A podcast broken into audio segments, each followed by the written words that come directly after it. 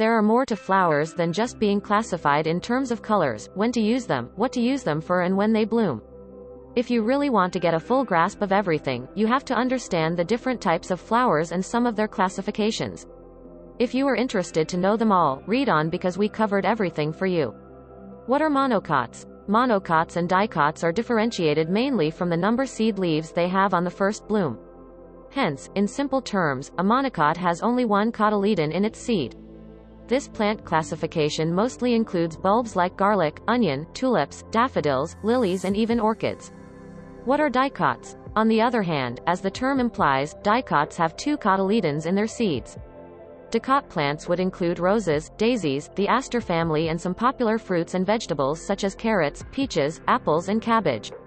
Classification of flowers If you would really put your heart to it, flowers come in many classifications. Aside from colors or alphabetizing them in order there are also birth flowers, flowers of the month and their symbolic meaning by color or in terms of season and a lot more. It is not just extremely fascinating to classify flowers, it will also come in handy for landscaping, stem cutting and more. Seasonal flowers Classifying flowers in terms of when they bloom is handy in landscaping. Here is a rundown of the kinds of flowers whose blooming peaks are in the following seasons. Note that we will use NH for the Northern Hemisphere and SHISH for Southern Hemisphere bloom times. Spring starting from March to June NH September to November Shish Famous spring flowers are snapdragon, African daisy, dianthus, pansy, alyssum, freesia, agapanthus, calla lily, cornflower, phlox, amaryllis, rose, stargazer, tulip, poppy and more.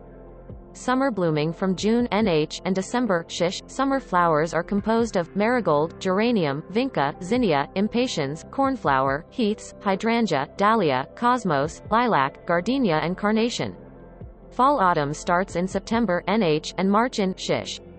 Flowers blooming through this season would be begonia, petunia, nasturtium, celosia, calendula, amaranthus, baby's breath, iris, juniper and Asiatic lily. Winter There are also cold hardy flowers whose blooming peak starts in December NH and June Shish.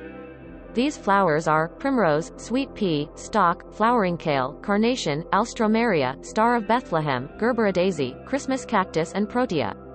Now that we have covered several types of flowers, you will have a wider range of flower choices for different reasons, occasions and landscaping functions. Aside from that, you can now make better choices when it comes to ground cover flowers, sending flowers for birthdays and in developing a flower theme for each season.